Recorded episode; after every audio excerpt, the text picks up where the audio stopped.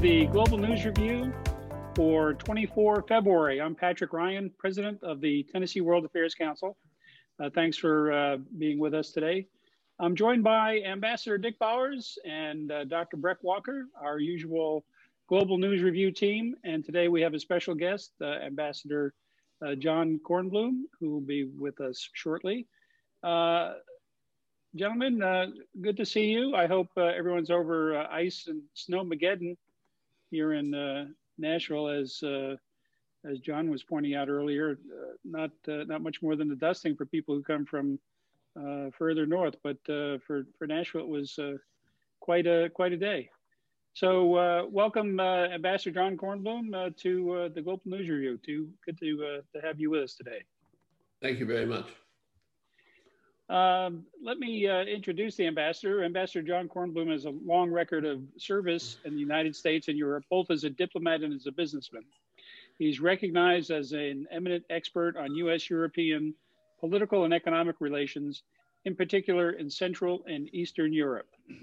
He served as the U.S. ambassador to Germany from 1997 to 2001. Before that, he occupied a number of high level diplomatic posts including U.S. Assistant Secretary of State for European Affairs, Special Envoy for the Dayton Peace Process, U.S. Ambassador to the Organization for Security and Cooperation in Europe, the Helsinki process, Helsinki process Deputy U.S. Ambassador to NATO, and U.S. Minister and Deputy Commandant of Forces in Divided Berlin. Again, uh, Ambassador, welcome, and uh, uh, we're looking forward to uh, having a conversation today on uh, the transatlantic issues. Thank Dick you. and uh, and Breck, good to good to see you here with us today. Good to see you. The snow is gone. I have no snow in my front yard anymore, but it took till today to get rid of it all. All right. I know, And Breck- John, it's not a heck of a lot that we get, but it was enough. and Kay took a tumble on black ice, and so she's nursing Oh. a, a, a bum to bum. okay. Uh, and and Breck, we we don't we can't see the palm trees in the background, so we don't know if you're in Florida still or. Uh, I'm I'm still in Florida, and the sun's so bright I had to close the curtains. Uh, okay. well, we have a we have a nice sunny day here, and uh, we're we're looking forward to uh, springtime. But I, I'm not sure we're out of the woods yet. Um, before we get going, let me remind everyone uh, that this week have a, we have a special town hall tomorrow night, uh, Thursday, the 25th of February, and at 5:30 p.m. Uh, we'll be hosting uh, Kelsey Davenport. She is the director of non-proliferation at the Arms Control Association, and we'll be talking about the Iranian nuclear deal and the Biden administration, and uh, how the clock is ticking on uh, reaching uh, an agreement for the United States to return to the Joint Comprehensive Plan of Action, the Iran nuclear deal. Uh, just an aside, I uh, watched uh, Ms. Davenport's appearance last night. She was with the Cleveland Council on World Affairs, and it was a terrific accounting of uh, developments in U.S. Iran relations relative to the nuclear deal. So you won't want to miss the conversation she'll have here at the Tennessee World Affairs Council Thursday night, 5:30, and you can register on our website tnwac.org. Also, uh, Kelsey Davenport and I uh, co-authored an op-ed on the Iran nuclear deal and the Biden administration's uh, obstacles to getting a deal done, and that appeared in the Tennessean on Sunday. And there's a uh, uh, a copy of that posted on our website tnwac.org, so you can read that and be prepared with your good questions tomorrow night at our special uh, town hall on the Iranian nuclear deal. Um, let me remind you that uh, we would like to hear your questions here today at the uh, the Global News Review as we go through the topics. Uh, feel free to add your questions to the question tab at the bottom of your screen or uh, save them to the end. Uh, but we uh, we do like to hear from you. Okay, uh, Dick, over to you, and we will we will start out with our topics du jour.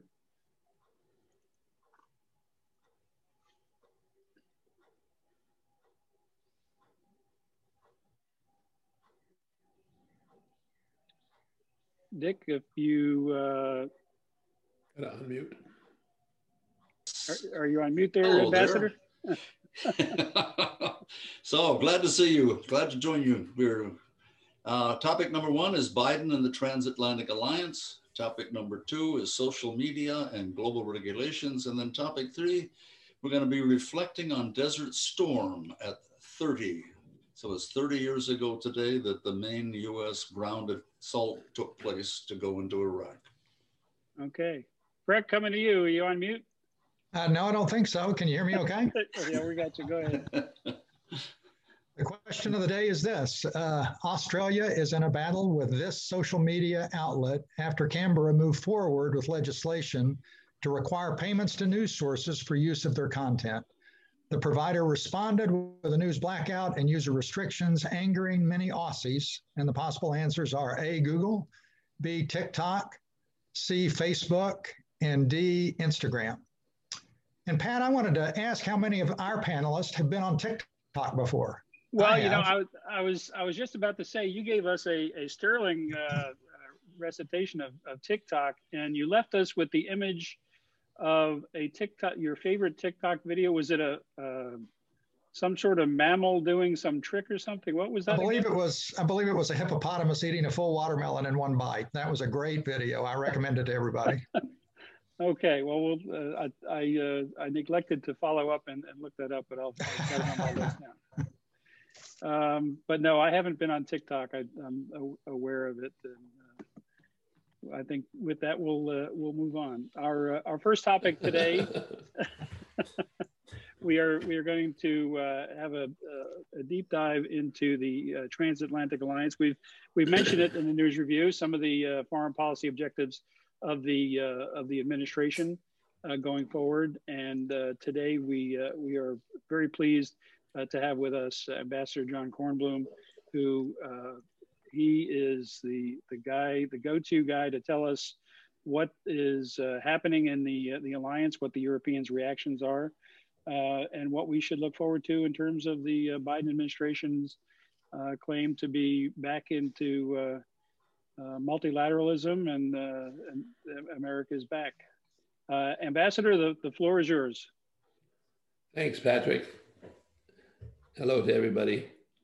Um, I have spent some time in Europe. In fact, I've been living there on, with, except for now, of course, where I'm happily in Nashville because of the quarantine. I've been living in Europe uh, uninterruptedly since 1997. So that's 24 years.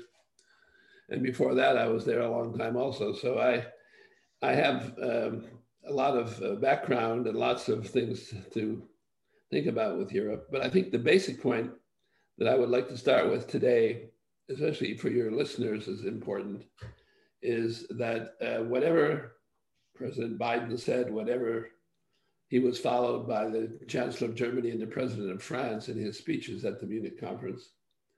Uh, it's important for us to remember that um, even though China is a big thing on our screens right now, even though um, we have lots of challenges in places like Afghanistan. And even though Russia is peppering us with uh, some kind of cyber bots or whatever they are, the very core of American foreign policy since the beginning of the Republic has been Europe. We are, after all, a European society. And we, through the entire 19th century, we essentially had no foreign policy because it was taken care of uh, for us by the British. Even today, some people don't like to admit this, that the British who had fought a war, and who were the last ones, by the way, to uh, enter the uh, United States Capitol, and, and, and they, they trashed it uh, in 1812. that the fact is that after that, the British had such an interest in keeping other European countries out of the New World that they sponsored for us something called the Monroe Doctrine, which we think is a, a brilliant American diplomatic move. But what it really was was a, dipl- a brilliant move to get the British to provide our security for us. So we're, uh, we have a lot of experience with being dependent on Europe. After 1945, it turned around and they were dependent on us. and from that point onward, we've had a back and forth about what America is doing, what the Europeans should be doing, how much America is contributing, how the Europeans should be contributing.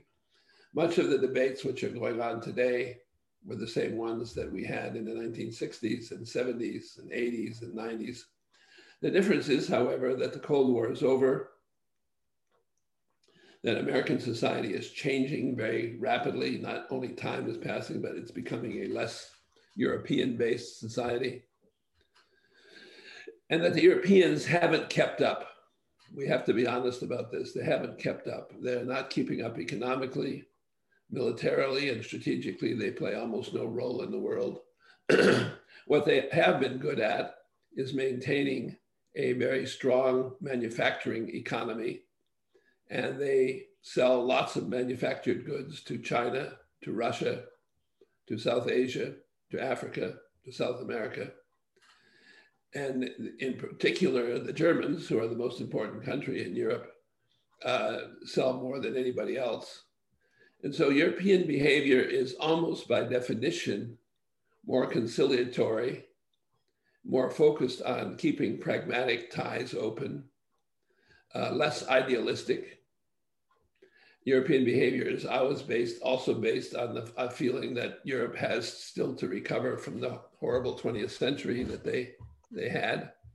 Whereas the 20th century was actually quite good for the United States. So we, we start with a different point of view right there. And finally, we have the difference between maybe one of the reasons why a lot of our ancestors came to America to begin with. Europe is a top down society based on structures, based on bureaucracies, and based on stability. America is a very diverse society based on achievements, on earning money, and on uh, finding new visions and new, new horizons to uh, conquer. And so this was all brought home to me about uh, seven or eight years ago when uh, Barack Obama came to Berlin for his first big speech as president. And he spoke for an hour or so and he listed 43 issues upon which the United States and Europe were going to cooperate. And not once did he mention the European Union or NATO. In other words, he saw Europe as, as a bilateral territory, but not as a peace project as they see themselves. This caused great consternation in Europe because it gave the impression that we were somehow abandoning our support for their efforts to overcome the 20th century. Uh, Obama rapidly said, no, he didn't mean that. He just wanted to show how much he valued their friendship and their, their support. But the fact is, they don't want us to tell them how much they're going to support us. They want us to tell them how much we're going to support them in what they consider to be a historic, historic development that they're still uh, in the midst of. So that's the background to lots of the debates that we have. They're not necessarily dramatic and they're not necessarily even very important because the fact is we get along and do things together on very many things, including Desert Storm, which we're going to commemorate this week. But the world is changing. We're going to have another item today on uh, regulation of the internet. Uh, new generations are coming. And so there has been a good deal of contention between America and Europe, actually long before Donald Trump ever appeared on the scene. He sort of put the uh, cherry on top of the uh, ice cream soda, if you will, by not only differing from the Europeans, but suggesting that they were our enemies and we were going to do them in. That didn't develop a whole lot of sympathy in, in Europe for that point of view. And uh, the Europeans, I, I think, actually were quite mature in the way they handled it. They essentially said nothing for four years. And um, so we have to see Biden's uh, um, participation there as partly a mea culpa, partly saying friends don't talk to each other that way. He was quite clear on that. But also, secondly, a, an effort to rebuild the European platform. Because uh, however much we may like or dislike the French president or the British Queen or whatever, the fact is that the relationship with Europe provides the United States with an unbelievable strategic platform. Since the uh, end of the Cold War and the expansion of NATO and the European Union, we have constructed together with the Europeans a democratic community which stretches from the Russian border on the Baltic or the Black Sea, wherever you want to see it, all the way to the Russian border between the United States and Russia in the Bering Straits. That is two thirds of the northern hemisphere of the world. it's also a community of about a billion people. It's a community of very rich, highly educated, and strategic people who still produce some of the best uh, industrial goods in the world. We also shouldn't forget that the Pfizer vaccine, marketed here by a company based on German immigration to the United States, was actually developed by a country in Mainz, Germany, a company in Mainz, Germany, uh, in I think it's called. And so this vaccine is actually a German product, but to make it even more interesting, the people who developed it were German citizens, and I think I think born in Germany, but they were of Turkish origin. So they demonstrated the fact that Europe is also very rapidly becoming a country of uh, countries of immigrants. Germany has exactly the same percentage of foreign born as the United States does. And the United Kingdom has a much higher percentage of foreign born than the United States does, partially because of their colonial legacy. So our societies are very closely matched in many ways, except for the fact that they started and lost World War II and we won World War II. And I'm not trying to be uh, sarcastic about that. That is the underlying problem that they that we have. Their sense of confidence, their sense of strategy, of strategic importance, was totally destroyed in the first 50 years of the 20th century, and it has never come back. Our sense of self confidence grew and for about 45 years, because the Russians uh, occupied much of Europe, we in fact managed a alliance in Europe. But since 1990, when the Cold War ended, we have become less interested in alliance tasks and less adept at doing them, to tell you the truth. Because we think we should all now just be, we Americans and Europeans should now all just be good Western people who are doing the same thing together. And we have tended, and I say we, I don't mean people like us here, but I mean the highest levels of US government or the highest levels of US academia have tended to forget that the Europeans don't see themselves the way we see them ourselves. They see themselves as damaged goods and damaged goods which still need to have an awful lot of uh, recovering to do. So this leads to misunderstandings continuously. I won't even begin to go into them. We just misunderstand each other off again and again and again. Add to that the built in still rejection rivalry of two continents, one of which was born of the uh, culture of the other. They still consider us to be upstarts, and we still consider them to be uh, old fashioned, uh, broken down uh, imperialists. And so there's an awful lot of this kind of stuff that goes on. I can tell you from my experience, I dealt for 35 years, I did more or less nothing but multilateral cooperation with the Europeans.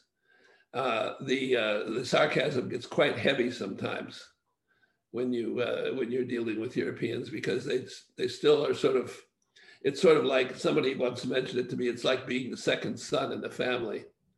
You know, the, the, your mother and I was the I was the first. It's like being the first son. I mean, I was the first son. Your mother comes to you and says, "You know what? We love you so much We've got another one. And you say, What do you mean? We got one already. You don't need another one. And there's a little bit of the of that in the European view to us. What do you mean new world? We were already the world. We didn't need a new world. So anyway, I, not to make too big a point of it, but this part of it is also very important. And so when Joe Biden was there, first sort of apologizing because we had a somewhat uh, a man whose manners weren't the most polished, so we say, as president. But secondly, because there are lots and lots of things. And Biden, I know Biden, if I may say so, if I may drop names here, I know him personally quite well from years and years and years of working with him.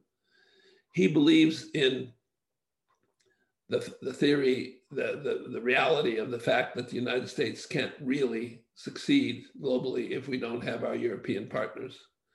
He is committed to this. If you read his speech, which I just did before we started here today, Again, he is committed to making things work. But it's not going to be so easy. Just saying we're back is not going to be enough because there are ma- major issues, some of them quite easy to deal with, maybe, but others, such as the one which, which is going to be our, I think, second uh, agenda point, uh, in the internet regulation, cyberspace, cyber warfare, uh, the effect of social networks. In other words, the entire big bag of issues which are tied to the new digital world. We are far from having any kind of, not only not having a consensus, but I think maybe Breck will talk about this. We, uh, we don't even have a sense of where we want to go. And you uh, look at the various uh, regulatory uh, ideas being put forward even Facebook is now running big ads in the newspaper saying we want to be regulated. Please regulate us, please. But they don't. They themselves don't know what that means. If if most regulators would say, okay, Facebook, you're in, you're gonna we're gonna sue you every time you put something bad on Facebook, and the, you know that's not going to work either. So in other words, the opportunities for difficulties and disagreement are great and the chances for success in many of these issues are not very great. And, and Joe Biden understands this. I'm sure he did. If you read his speech, it's, it's, it's peppered with, we need to do this. We need to be on this basis. We need to see that we're, we're something important together. It's sort of preparing himself, his administration, and the Europeans uh, with a uh, for a very long and dragged out debate, and that's what we're going to have. But I think it's important not to overestimate the, the heat of such a debate because we've always had very heated debates with the Europeans. And um, it's going to, it, it's also, however, not possible to predict success in the debate because uh, there are things that are so difficult to deal with. Corona has been a, a prelude to a, probably a couple of decades a pretty deep confusion about what's going on and pretty deep fears about what the implications of all of these new uh, digital tools. I have we haven't even mentioned uh, the two sort of uh, elephants in the china shop that is uh, artificial intelligence and quantum computing, which if they take really take hold the way people expect them to, uh, will turn our world totally on end. So Biden is doing something very important in, in repairing relations and hopefully finding a basis for a very good cooperation with them. But we shouldn't assume that everything is going to be perfect because he says we're back. In fact, a lot of the Europeans were saying, What do you mean you're back? We've been here the whole time and you forgot us. So it's up to us, it's up to you to win us back, not just to tell us that you're back. So there's a certain amount of sarcasm in Europe also these days about the Americans say, we're going to come back and tell you what to do again. They're not really willing to listen to that.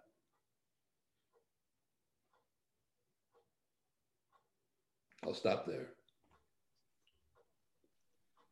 Terrific, Ambassador. Ambassador, thank you for that. That's uh, uh, a good uh, good kickoff to our program today. And go ahead, Breck. I was going to say I have a question, if you don't mind. Of course, uh, uh, eight years ago, we had a presidential election. I think most folks thought that Hillary Clinton was going to win, and, and of course, uh, Trump won. And this past election, everyone thought Biden, or most folks thought Biden was going to win handily, and it was very close. Uh, and it's not too difficult a prospect to think that Trump could, could could compete very vigorously next time around. How does that affect Europeans in their dealings with Biden? Because they again, it's sort of whiplash from one administration to another. Well, yeah, that's exactly that point you hear fairly often. Uh, we're, we're happy to have him here, but it's not just Trump, it was also George W. Bush, who was not exactly a big favorite. The fact is, however, that the Europeans don't have anywhere else to go. And uh, maybe I should make this point. There's no, there's no uh, option for Europe but to be as close as the United States. They are part of the American system and I co authored an article with Richard Holbrooke about 20 years ago in which we said the first thing we should realize now is that America has become a European power. uh, Europe could not exist the way it exists without the close relations with us. So, and they know this, but at the same time, they, after all, our, our societies, which are much older than we are and which controlled the world for 500 years, they don't feel that they need to bow to us every time. And I think they're right about that. But they are worried about the inconsistency of our, if you go back over presidents, well, we can even go back to John F. Kennedy. I won't go through the whole list, but just think of the ups and downs that our own country, but also our allies, had to deal with, with the various presidents who came along between John F. Kennedy and uh, Joe Biden. Again, just mention Vietnam for one, for example. And so, uh, yeah, you're right, Rick. They are happy but skeptical. Ambassador, could I could I ask? Um, it seems that in the run up to Biden taking office, everyone was saying the Europeans are delighted and they couldn't be happier. Uh, but in the in the past couple of weeks, I've seen a lot of stories of, about how Europe is really taking uh, a practical look at what the relationship means. And for example, uh, U.S. policy regarding China may not be the same cup of tea that the, the Germans are interested in. Uh, they're heavily invested uh, with China, uh, Volkswagen, et cetera. So there, there may be a, a lot of areas where we still have uh, speed bumps in, in restoring the relationship, even though there was this happy, glad, kiss, kiss, hug, hug at the beginning. Well, yeah, but that's always been the case. My point is that's always been the case. Uh, John F. Kennedy and Konrad Adenauer hated each other so much they would barely talk to each other. Helmut Schmidt and Jimmy Carter didn't talk to each other. Gerhard Schroeder were, were those w. were those Bush, personality issues or were those policy issues? Mostly personality, but some part. I mean, but part in these when you get up at that exalted level, the difference between policy and personality is uh, hard to discern. Um, on the other hand, uh, Bill Clinton considered Helmut Kohl to be almost his father that he never had. I can tell you, I'll tell you one small, small secret, which is also 20 years old. I used to be the interpreter for their private discussions, and, and I was told, You weren't there and you didn't take any notes, right? And I said, Right, I didn't take any notes. Uh, but I was there and I interpreted back and forth for them. I did that six or seven times. And it had nothing to do with foreign policy. It was just being friends.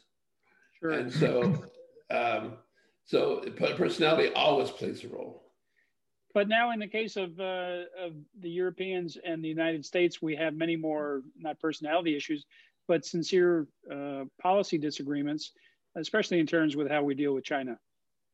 Yeah, and that and, and this is partially a trap that the Germans are in because they have really, well, since the early 60s, I would say, or maybe even the 50s, they profited um, for all the, the, destruction and death and, and, horrible aspects of World War II. They profited considerably from the fact that after the war, they were able, much of it with American money, to rebuild their industry with, in, in, with very modern facilities. And this gave them a tremendous head start, and they became you know, the world's exporter. And that fact, being the world's exporter, has caused them tremendous friction with their European partners, tremendous friction between with the United States, and again, not just with Donald Trump. He did it, attack them quite strongly for that. But I can tell you, uh, Barack Obama and his various secretaries of the Treasury were tearing their hair out after a while when they would try to talk to the Germans about trying to lower their trade surplus raise their wage levels so that they wouldn't be so competitive with other countries. This is also the case within Europe, by the way. Europe, the, the, the, Mediterranean countries, one of the issues which is waiting to explode in our face is the economic collapse of the Mediterranean countries in Europe, which is going forward without any interruption. And you talk to them and they'll say, well, you know, our people want to have some way, better wages the Germans haven't had a real wage increase in 15 years, which, by the way, is true. And uh, they're, they're being unfair by, by the fact that their people are willing to have, exert such wage discipline that their, their prices don't go up. Yeah, they're right about that. It's is it unfair? The Germans would say, well, of course they want us to finance their uh, a sloppy, lazy life, and I've heard those words exactly put that way. So there are lots of problems within Europe, but the fact is that um, now, 75 years after World War II, Germany has emerged as the major country in Europe. And I personally say, maybe I'm prejudiced since I've lived there a long time, but it's probably the third most important country in the world right now. And it has no, it, on the one hand, it tries to be a very good partner to Europeans and Americans on things that they think we care about. But on things that we think they don't care about, like their internal economic system, they're not good partners at all. And this is not so much a problem with us because we're so big, big that we can take care of ourselves. But lots of the other Europeans are really quite angry at Germany for this. And if we can jump, maybe you wanted to ask about it anyway, the uh, Nord Stream pipeline, which is a very big issue between us. Fact a is good, that, a good, that, a good segue there. We just uh, got a question from Austin Travis. He, he wanted to know uh, more about the Nord Stream 2 and uh, what uh, America might do if we thought that we needed to seek to end that deal. Well, there's virtually nothing we can do. And in the end, we won't do anything and it'll be built. But the, the reason that the president, including President Biden, one of the reasons that he's so firm about it is the fact that the US Senate voted 99 to nothing to condemn it. Now, uh, I'm not being, I hope, too sarcastic in suggesting that not too many US senators know what the Nord Stream pipeline is. But there are lots and lots and lots of senators with Polish, Czech, Slovakian, Romanian, Baltic constituencies. And uh, the, the, the, Eastern Europeans have been lobbying like mad, as have the, the Ukrainians, who would be the ones who would be hurt the most by the pipeline. And so they were able to convince 99 senators in a, in a period where you hardly could get 99 senators to agree to have lunch break these days, um, that, that, that the Nord Stream pipeline was the devil's own work. Right. And what this does is this demonstrates that much of the things which the, the, the Europeans sometimes like to say are US European disputes are really disputes between the big countries in Europe, which boil down now to France and, and Germany, especially Germany, and other Europeans. And so we're there as the referee many times. That's a role that we don't like. Americans don't like to be. We don't even like to feel that we're responsible for a world order. We don't want to be the policeman of the world. So it puts us in a position we don't want to be in.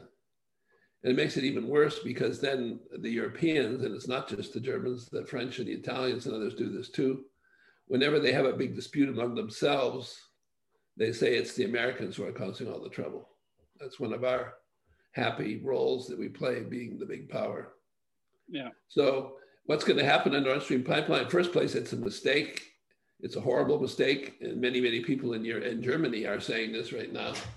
But it is part of this industrial complex. They don't have a military industrial complex, they have an export industrial complex. And it's part of this industrial complex which is going to, in fact, uh, really push hard to have it completed. It's now been completed except for the last 150 kilometers. And so it's going to be very hard to suggest it shouldn't be built. Well, we'll be. What I uh, hope, what I hope, just one last sentence, what I hope that comes out of it is that we negotiate with the Germans and they come up with some conditions on the pipeline which protect the interests of the Poles, the Baltics. Also, Finland and Sweden are very upset about it, but especially Ukraine, which is going to lose. If the pipeline is built and if they aren't compensated for it, they're going to lose several billion dollars worth of transit fees every year, which for a country like Ukraine, whose economy isn't the strongest anyway, is a disaster. Yeah. Well, we'll uh, we'll be keeping an eye on that, and no worry about uh, sarcasm is welcome here, and the uh, the senate the senators who uh, who might be offended probably aren't watching uh, the Global News Review.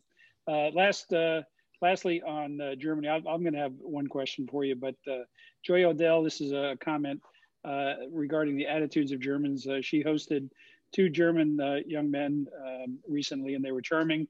They asked, "Is it true that in the USA you can be poor and work to become wealthy?" And of course, they they answered uh, that question yes, them. That, answered yes, yeah. Just to just to comment on uh, yeah Amer- American German uh, uh, building bridges across the way. Let well, me. I'll, I'll just say one last thing here, and that is we shouldn't forget that we dominate their lives. Dick can uh, attest to this. We dominate their world. One day last week, when the um, there was some uh, 500 big things going on, the first item on the German morning news, which I always watch in the mornings on television, was the death of one of the founders of the Supremes. Mm. And uh, our culture dominates them. Uh, and um, who is the most important person in Germany right now, or in France, or in England? Maybe Joe Biden, American, I mean, but it's also maybe Jeff Bezos, or the head of Facebook, or Tiger the head, Woods, uh, or, or, Tiger Wood in the moment, uh, or the head of uh, of uh, Google. Yeah. Yeah. And, and it's e- equally interesting that the heads of Google and Microsoft at the moment were born in the same place in India where Kamala Harris's family comes from. Yeah. So, John, let me uh, throw in a throw in a question. I'm going to step on Breck's time here, but um, the Europeans have a totally different view of intellectual property and my data and who it belongs yeah, to and all that kind of. What? Why did that shift or that that chasm emerge that the American view on this is sort of wild west, whatever you want. Your stuff belongs to Facebook and you can't do anything about it. Whereas the Europeans are really moving in the direction of putting in some kind of individual worker rights that this stuff the belongs right to, to forget. me, not they to them, the, right? They call it the right to forget too. In other words, they should be have tell Google you, you're supposed to forget our data if we want you to. Yeah. Uh, yeah, well, this goes back to the to the wars too in the 20th century, and we shouldn't forget. Uh, it shows again that years have passed, but we shouldn't forget that until 1990, one third of Germany was controlled by a communist authoritarian government, uh, which the Secret Service was probably one fifth of the whole population. So this is a very, very uh, emotional thing for them. It's not just a question of whether you trust uh, Zuckerberg or not. It's a question of their entire sense of human rights that they've developed after World War II, uh, which was preceded by a period where there were absolutely no human rights whatsoever. Well, I was kind of struck with it when, when you start with the Industrial Revolution, basically the workers had no rights at all. If you, the guy who owned the factory called all the shots, and it took took a century or more to get into labor unions and equal rights and bargaining chips. And the Germans now are much far ahead, more, uh, more farther ahead than we in those kinds of worker councils and, and balancing kinds Very of Very much so. And the same sort of thing, it seems to me, is with, with the Facebook, Google space. Uh, we have to develop a new way of dealing with these things, and we're we do, and we don't we don't have a plan. There's no, well, a plan. It would be if we had a plan. It would be if we had an idea what the plan was, or if we even had words to describe what should be in the plan. Yeah. Again, we're going to get into this later, so I won't say too much. But yeah, that's right. And so, but the the, the important thing now is to go through the um, leave aside for a minute in industry and trade they're big things without a question. And as I said, the Germans focus on them a lot. But if you have, start with Corona, it's very interesting to see if there's one country which managed Corona carefully, it was Germany. If there's one country which wasn't so careful about it, it's the United States. We're, we're not a whole lot worse off right now than they are. And in fact, on the vaccine, we're doing a lot better on the vaccine than they are. And so, why do I mention that? Not to, to uh, make fun of the Germans, but just to say these challenges which are coming up are really, really difficult.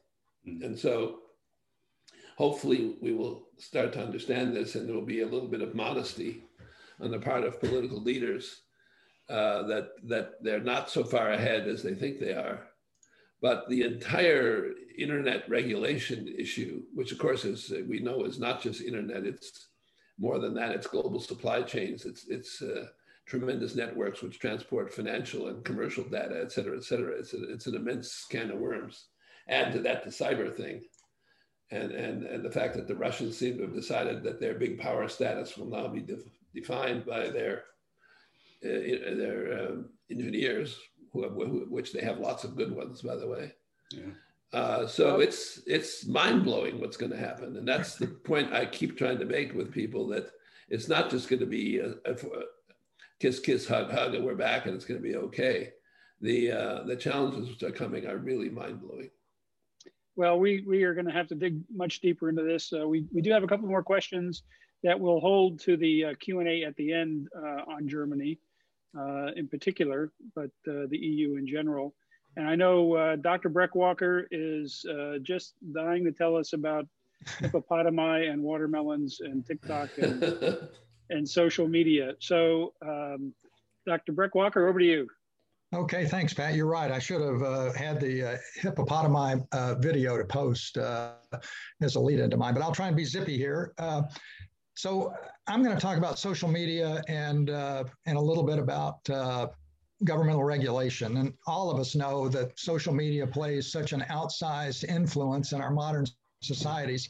And that influence, of course, as has been discussed by everyone, can be beneficial, benign, uh, or malign. And I think, Pat, you've got a slide, it may be up there. Uh, but uh, the uh, Facebook today has 2.7 billion uh, subscribers, and YouTube has 2.3 billion, and WhatsApp has 2 billion, and there's Twitter, TikTok, and Instagram. And just to uh, Ambassador Kornblum's comment on how we dominate uh, Western European society, all but Instagram, I'm sorry, all but TikTok of those companies are American uh, companies. But social media has a good side, but for every good thing we can say about it, it also has a bad side, kind of an alpha and omega. And that's the that's the problem. That on the one hand, social media can be a terrific source of information and a means to socially act, interact with one another. Uh, but as well, it's a very effective and targeted propaganda medium uh, that is harming everyone's ability to know what's true anymore. The social media does not distinguish between, it's not good at distinguishing between real facts and what Kellyanne Conway might call alternative facts. And, you know, I read these posts today that allege that uh, uh, COVID vaccines cause infertil- infertility, or in some sense, these vaccines are a government plot to track those who get vaccinated. And uh, so there's that. In some sense, social media is the ultimate in all things democratic because it gives all of us, everyone, a voice and a platform. And uh, it, it, has become the go to means for rallying protest against oppression. I mean, think of the Arab Spring, think of what's gone on in Hong Kong, think of Alexei Navalny in Russia that we've talked about two or three times over the last couple of months, and all the uh, anti Putin material that he's putting on YouTube and that has uh, grabbed the attention of a worldwide audience. Um, social media's importance in this protest sphere is underlined by the fact that increasingly a government's first step in controlling protest is to cut off social media right at that moment to prevent uh, uh, protesting groups from uh, organizing. We've seen that recently in China. We've seen it in Russia. We've seen it in India, and we've seen it. We've seen it in uh, in Myanmar social media has become a key political communication tool. And all you have to look at is President, President Trump's use of Twitter, which was integral to getting his message out unfiltered by what he would term a biased mainstream media. He has, somebody counted up the other day, over 34,000 tweets while he was in office that made him a daily presence in our lives, in American lives, unlike any politician in my mind who came before him. Uh, and then uh, social media threatens to displace conventional news media. Uh, I'm not going to get into it uh, unless people want to at the end, but the row between Facebook, the recent row between Facebook and the Australian government is, uh, is an example of that. And more problematic is how uh, social media slices news sources so thinly, quite thinly, and it provides the opportunity for each of us to get news from only sources that we agree with, from sources that actually cater to me or to you, depending on what our political philosophy is or what our lifestyle is or whatever it may be. And that single source of news, increasingly for each of us, is not a healthy situation for democracy, uh, in my mind, or for uh, good government. So the question becomes can we keep the good and regulate the bad aspects of social media? Can, can the adverse, adverse side be eliminated or at least controlled through a combination of self regulation and governmental uh, supervision? Now, that question, of course, raises all sorts of questions about are we restricting free speech? Are we engaging in censorship here? Uh, uh, and so maybe social media is destined to become sort of a Frankenstein, an out of control medium that that is going to, over time, degrade democratic societies and perhaps even empower authoritarian ones. Now, uh, on the regulation side, uh, in the United States and I think uh, elsewhere, uh, the large social media companies have engaged in some level of self regulation right from the very beginning, in terms of, for example, barring posts that are sexually explicit, that attack someone for their race or gender or sexual orientation, that encourage violence, uh, and so on. But in the last few years, the big platforms, Facebook, et cetera, uh, have begun to try and limit disinformation. They are fact checking posts or trying to, and, tr- and removing those posts found to be false. Uh, and I think that uh, Pat also has a slide of just how many posts have been blocked. Uh, and it's in the, including spam, it's in the billions uh, uh, over the last, over recent months. I read a couple of days ago that Facebook now has 15,000 people hired to do nothing but fact check. Uh, and Facebook, even some, and other platforms, even some instances have gone to banning political ads, which in some sense I can understand because political ads are not typically known for their factfulness. But uh, nevertheless, it's very controversial when that starts to uh, happen.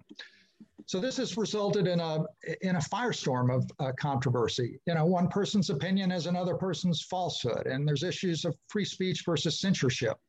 Plus, it's very difficult, if not impossible, to be consistent in applying standards. Because uh, for a time, Twitter and Facebook would allow public personalities, most especially President Trump, but even people like Beyonce, to say some things on Twitter that I couldn't have gotten away with uh, as an ordinary user. User, so you can see what a can what a can of worms uh, we have here. So uh, this mess has increasingly drawn the attention of governments uh, who are trying to figure out how best to regulate the social media companies. And as you'd expect, the approaches, uh, and I agree with John, that nobody really knows where they want to go yet. And uh, these tentative approaches certainly differ. In the United States, social media companies enjoy very strong liability protection relating to any posts that uh, are made on their platforms. And to date, they are largely self regulating, although there are growing calls for government regulation, as John mentioned, including by the platform companies like Facebook uh, themselves, uh, because they're faced with such difficult decisions that they feel uh, attacked from all sides almost. In Germany, and John may know more about this than, uh, than I do, in 2017, I believe, they passed a, a network enforcement law called NetzDG which among other things requires any internet platform with more than 2 million users, so that means everybody that I mentioned at the very beginning, requires those platforms to put in place a system where, where uh, potentially illegal content, meaning slander, threats of violence, and so on, to put in place a system where that can be, where users that see it can that can be reported and if appropriate deleted in a designated time frame that in some instances is just 24 hours So, for example, in response to this law, Facebook set up a system where users, German users, can take a screenshot of the offending page, choose one of 20 offenses, uh, illegal offenses that they think the post is allegedly committing, and submit it to Facebook for review. And at least when this first got underway, Facebook was reviewing hundreds of thousands of screenshots every week. Uh, this was if that's what uh, if Germany wanted uh, people reporting on what they saw as uh, uh, incorrect Facebook post, uh, that system was working. Um, the, in the early going in Germany, the biggest complainer of, of that new system appeared to be uh, the far right Alternative for Germany party uh, that branded the Net, uh, Net DG law as a censorship law. But on the on the left as well, there were plenty of journalists and internet activists that also complained that censorship was uh, in play here. And then you can go to the other extreme, which is China, the most restrictive censorship laws probably uh, in the world, certainly among major company, uh, countries. And many Western platforms are banned in China, and their Chinese equivalents are closely monitored by the government. So, in my mind at least, social media in China has turned into a means to spy for the government, the Chinese government, to spy on its uh, population.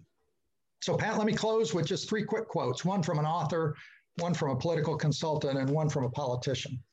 The first is, quote, Social media is something of a double edged sword. At its best, social media offers unprecedented opportunities for marginalized people to speak and bring much needed attention to the issues they face. At worst, at its worst, social media also offers everyone an unprecedented opportunity to share in collective outrage without reflection. My second quote is shorter quote, technology and social media have brought power back to the people. And then my third quote from a Pakistani politician is this quote, I have said that propaganda, misinformation, and disinformation have always been part of political warfare. However, social media and related platforms have given it a new life and reach through which fake news phenomenon can reach everywhere. And Pat, I'd say to these quotes, yes, yes, and yes. Uh, social media is very much a conundrum of the modern world that, in particular, democracies need to figure out how to keep the good and, and limit the bad. Well, Breck, uh, great presentation. Thanks uh, for sharing all of that. I would only add uh, regarding uh, social media in view of the events this week. If you want to be the director of the Office of Management and Budget, watch what you say on Twitter. And uh, you know, you, you just might insult a, a U.S. senator. And uh, Ambassador, we we won't uh, maybe we'll excise the sarcasm uh, from from the uh, videotape of this, so the Senate can't see it, in case you aspire to some uh, confirmable uh, position. I don't aspire to anything, so it doesn't matter. well, we're any anybody have any uh, comments or questions for uh, for Breck on social media? I know Dick, you probably burn up the wires every day on, on Twitter or Instagram. What what's your? I, I see you on Facebook. What where else are you poking around? Where else am I? I poke around all sorts of places, but I don't really use too many of these other social media sites. You, YouTube I use because it has a lot of interesting stuff and a lot of historical context stuff. If you want to see the Red Army's women's chorus, you can you know, crank them up and feel good about it. That's your stuff. Yeah, you can. You can yeah, yeah, that's, that's good stuff. Uh, maybe uh, there's maybe well, we're approaching too much information there. Yeah, we, we didn't need to know that. Um, well, we uh, gentlemen, we're uh, we're running out of uh, runway here, so uh, I propose we hold over the reflection of the Desert Storm ground war. It will be uh, 30 years plus one week instead of uh, this afternoon. Uh, we do have a couple more questions uh, for Ambassador uh, Kornblum. We have uh, one from Austin Travis, who's a political science major at Lipscomb University. And he asks, um, how much of Germany's current influence and importance does Ambassador Kornblum think is because of Chancellor Merkel's leadership? Basically, how much will German, Germany's influence be hurt when she leaves office? Well, she's played a big role, no question about it. And it's it's interesting to note maybe that just before she took office, 2003, 2004, when Gerhard Schröder was still chancellor, Germany was called the sick man of Europe. Nobody was talking about German domination of Europe in those years because why? Because German, the German economy was still struggling with the incorporation of East Germany, which began in 1990. So in the early 2000s, it was about 10 years. But they put it all together and they've had an unbelievable run since then. And now they are where they will always be anyway. My answer to Travis's question will be it depends a lot, but the fact is that Germany is such a such a uh, potential in Europe it's the biggest country by far. It's the richest country by far. It's the most dynamic country by far. Uh, and it's also sitting right in the center of commun- uh, communist of continent where everybody has a border with Germany. And so uh, it's always going to be the main country in Europe. The question is, how and under what circumstances.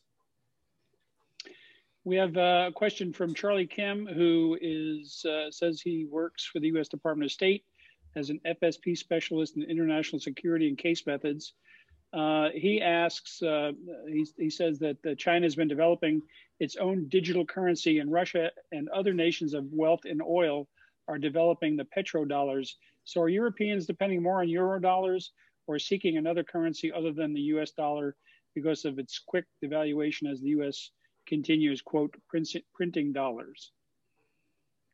Well, that's um, one of the biggest questions uh, that are, is around at the moment. If I had a good answer for that, I'd go out and probably earn a lot of those petrodollars. Um, conventional wisdom is that the United States is so uh, firmly lodged as the center not only of economy, politics, military, but also of the world's financial system, that the United States could make lots of mistakes and the dollar is going to continue to um, dominate.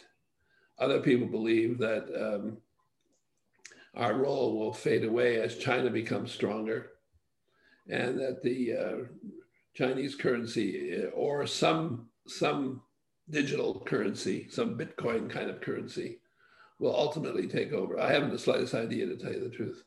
But I, what I do have is experience. And I have lived through at least four or five cases where people said the dollar was finished. And it was it was far from finished.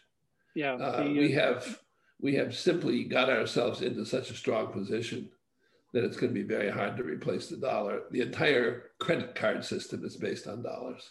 The entire yeah. airline systems are based on dollars. Yeah, entire, various. Uh, I'm sorry. Go ahead.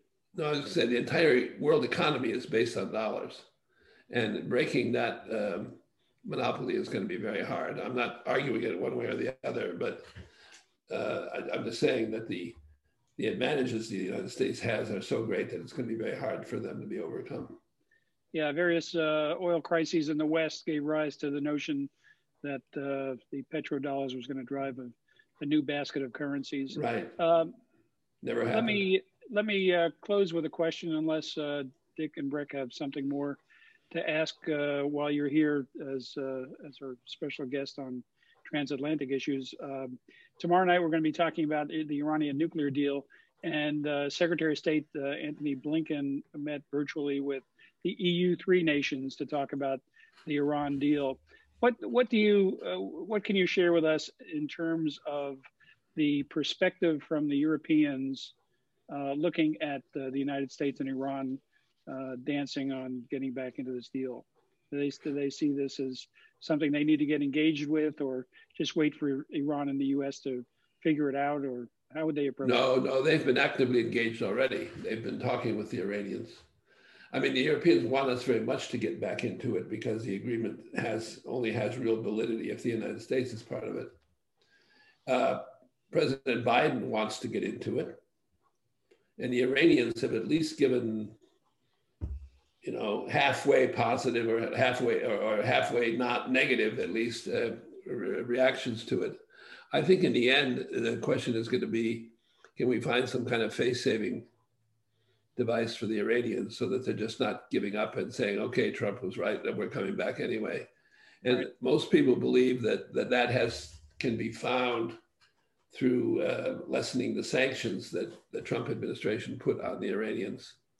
I don't have the slightest idea whether that's a, a viable thing politically in this country uh, or whether it would be enough for the Iranians. But there has to be some, this is what I read anyway, I'm just telling you what, what one hears from people is there has to be some kind of gesture in their direction because they have they seem to be uh, have carried out the agreement correctly, except the parts which they've gone back on, but the, the, they have not violated the agreement.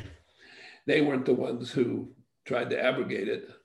So there's a certain um, pressure on the United States to do something to kick this back into action again. The question is, what is that something? And is there something that Biden could sell politically in the United States? And well, we'll have a uh, we'll have a robust conversation about uh, the obstacles ahead and uh, what the the Biden administration needs to do to to get uh, to a deal. One, Yes, one sir. last question for John. Ambassador Bowers, you have the floor. Did you ever get your Stasi file? No, and I never will because I, I don't want to see it. well, I got mine and it had a lot of stuff in from the Polish service and the Czech service. Right. And it had some stuff in there that uh, just totally fabricated. It had nothing to do, it wasn't true. Well, I was talking on a insecure line between Berlin and the West yeah. for a total of probably 15 years. And I assumed that every single conversation I had was recorded. You're correct. And I can't remember how many of them were the the the, uh, the, the 20th century version of being of a bad tweet. and so uh, I'd, I'd, rather I just decided I didn't want to see it because I I if there's anybody in the entire U.S. system who was deeply in, involved with these people for the long I was involved with them starting in the late 60s already. Yeah. So um, I just figured, why should I want to see all this? Okay. I had a friend who was there at the office and, and who gave me a few little tidbits mm. out of it, and they were all wrong. Yeah.